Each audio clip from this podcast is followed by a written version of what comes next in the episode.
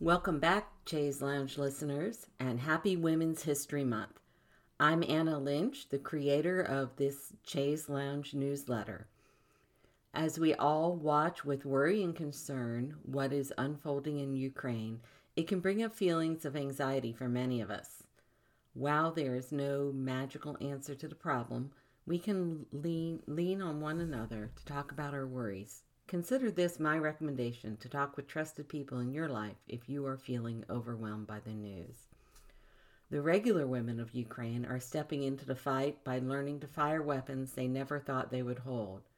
And while I hope to never be in that situation myself, I certainly applaud their courage and resolve. What's happening in economic news? Which states are best for women? Worst? WalletHub compared the 50 states and the District of Columbia across key factors in women's economic and social well being and women's health care and safety. Within those categories, they created 25 metrics weighing each one individually. The results can be seen linked here in this article and are quite interesting. Take a look at where your state ranks and consider this list the next time you think about relocation. I know that I will continue to advocate for North Carolina to move to the top 10 from our current place of 31st. The effects of occupational segregation linger. Katica Roy, a gender economist, writes that occupational segregation by gender leads to women being paid less for decades.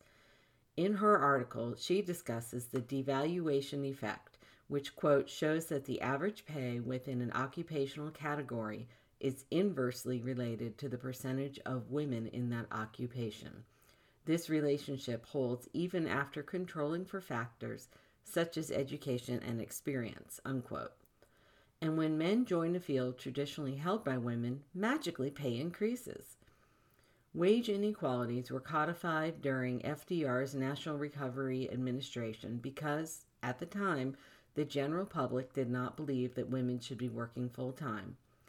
But we are clearly in a different day and age now, and we need leadership that will call for equitable pay for jobs that women traditionally hold. Teaching and nursing, two fields that were completely overwhelmed by the pandemic, are just two that deserve higher pay. With workers leaving both fields at record rates, I suspect that pay will increase at least a bit to entice workers back. But will will it be enough? Only time will tell. In legal news, pregnant people excluded from enforcement of living wills. Quote, singling out pregnant people or any other demographic group by taking away their autonomy to make their own healthcare decisions is blatantly discriminatory and offensive, unquote, said Kevin Diaz, the chief legal advocacy officer for Compassion and Choices.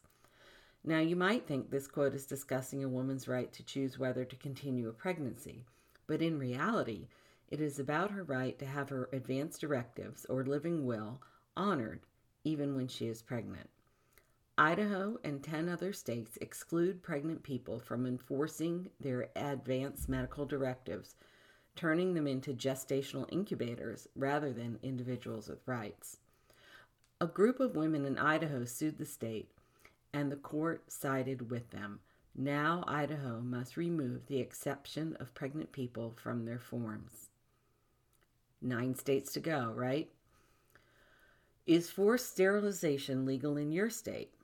The National Women's Law Center released a chilling report on the state of forced sterilization laws across the country. 31 states and the District of Columbia allow forced sterilizations. Women with intellectual disabilities make up the majority of the recipients of forced sterilizations. While many of these women are capable of being mothers, they are not given the cho- chance to do so or proper sex education. And many times they are not even told the true purpose of the operation they are undergoing. This shameful practice takes away their bodily autonomy under the guise of benevolence. Check the report to see what your state says about forced sterilization. In health news, Apple's Women's Health Study looks at PCOS rates and heart health.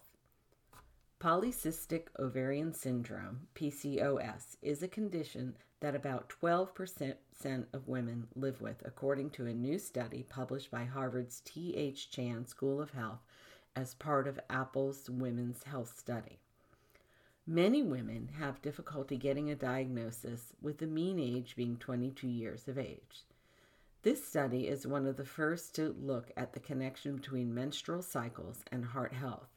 The research indicates that those with, quote, PCOS diagnoses were four times more likely to have pre diabetic conditions, three times more likely to have type 2 diabetes, and twice as likely to have high blood pressure and high cholesterol. It also said irregular heartbeats or arrhythmia was more common among participants with PCOS diagnoses than those without, unquote. The researchers cautioned that these were preliminary insights taken from over 37,000 study participants. Given the difficulty of obtaining a PCOS diagnosis and the lack of literature surrounding women's heart health, this study will no doubt reveal new and important health information for women. And finally, I imagine most of you have seen this video now, but this Ukrainian woman's resolve in the face of an armed soldier is so moving that I need to rewatch it, feel the need to rewatch it over and over. That's it for now. I will see you all next week, and hopefully by then there will be peace in Ukraine. Take care, everyone.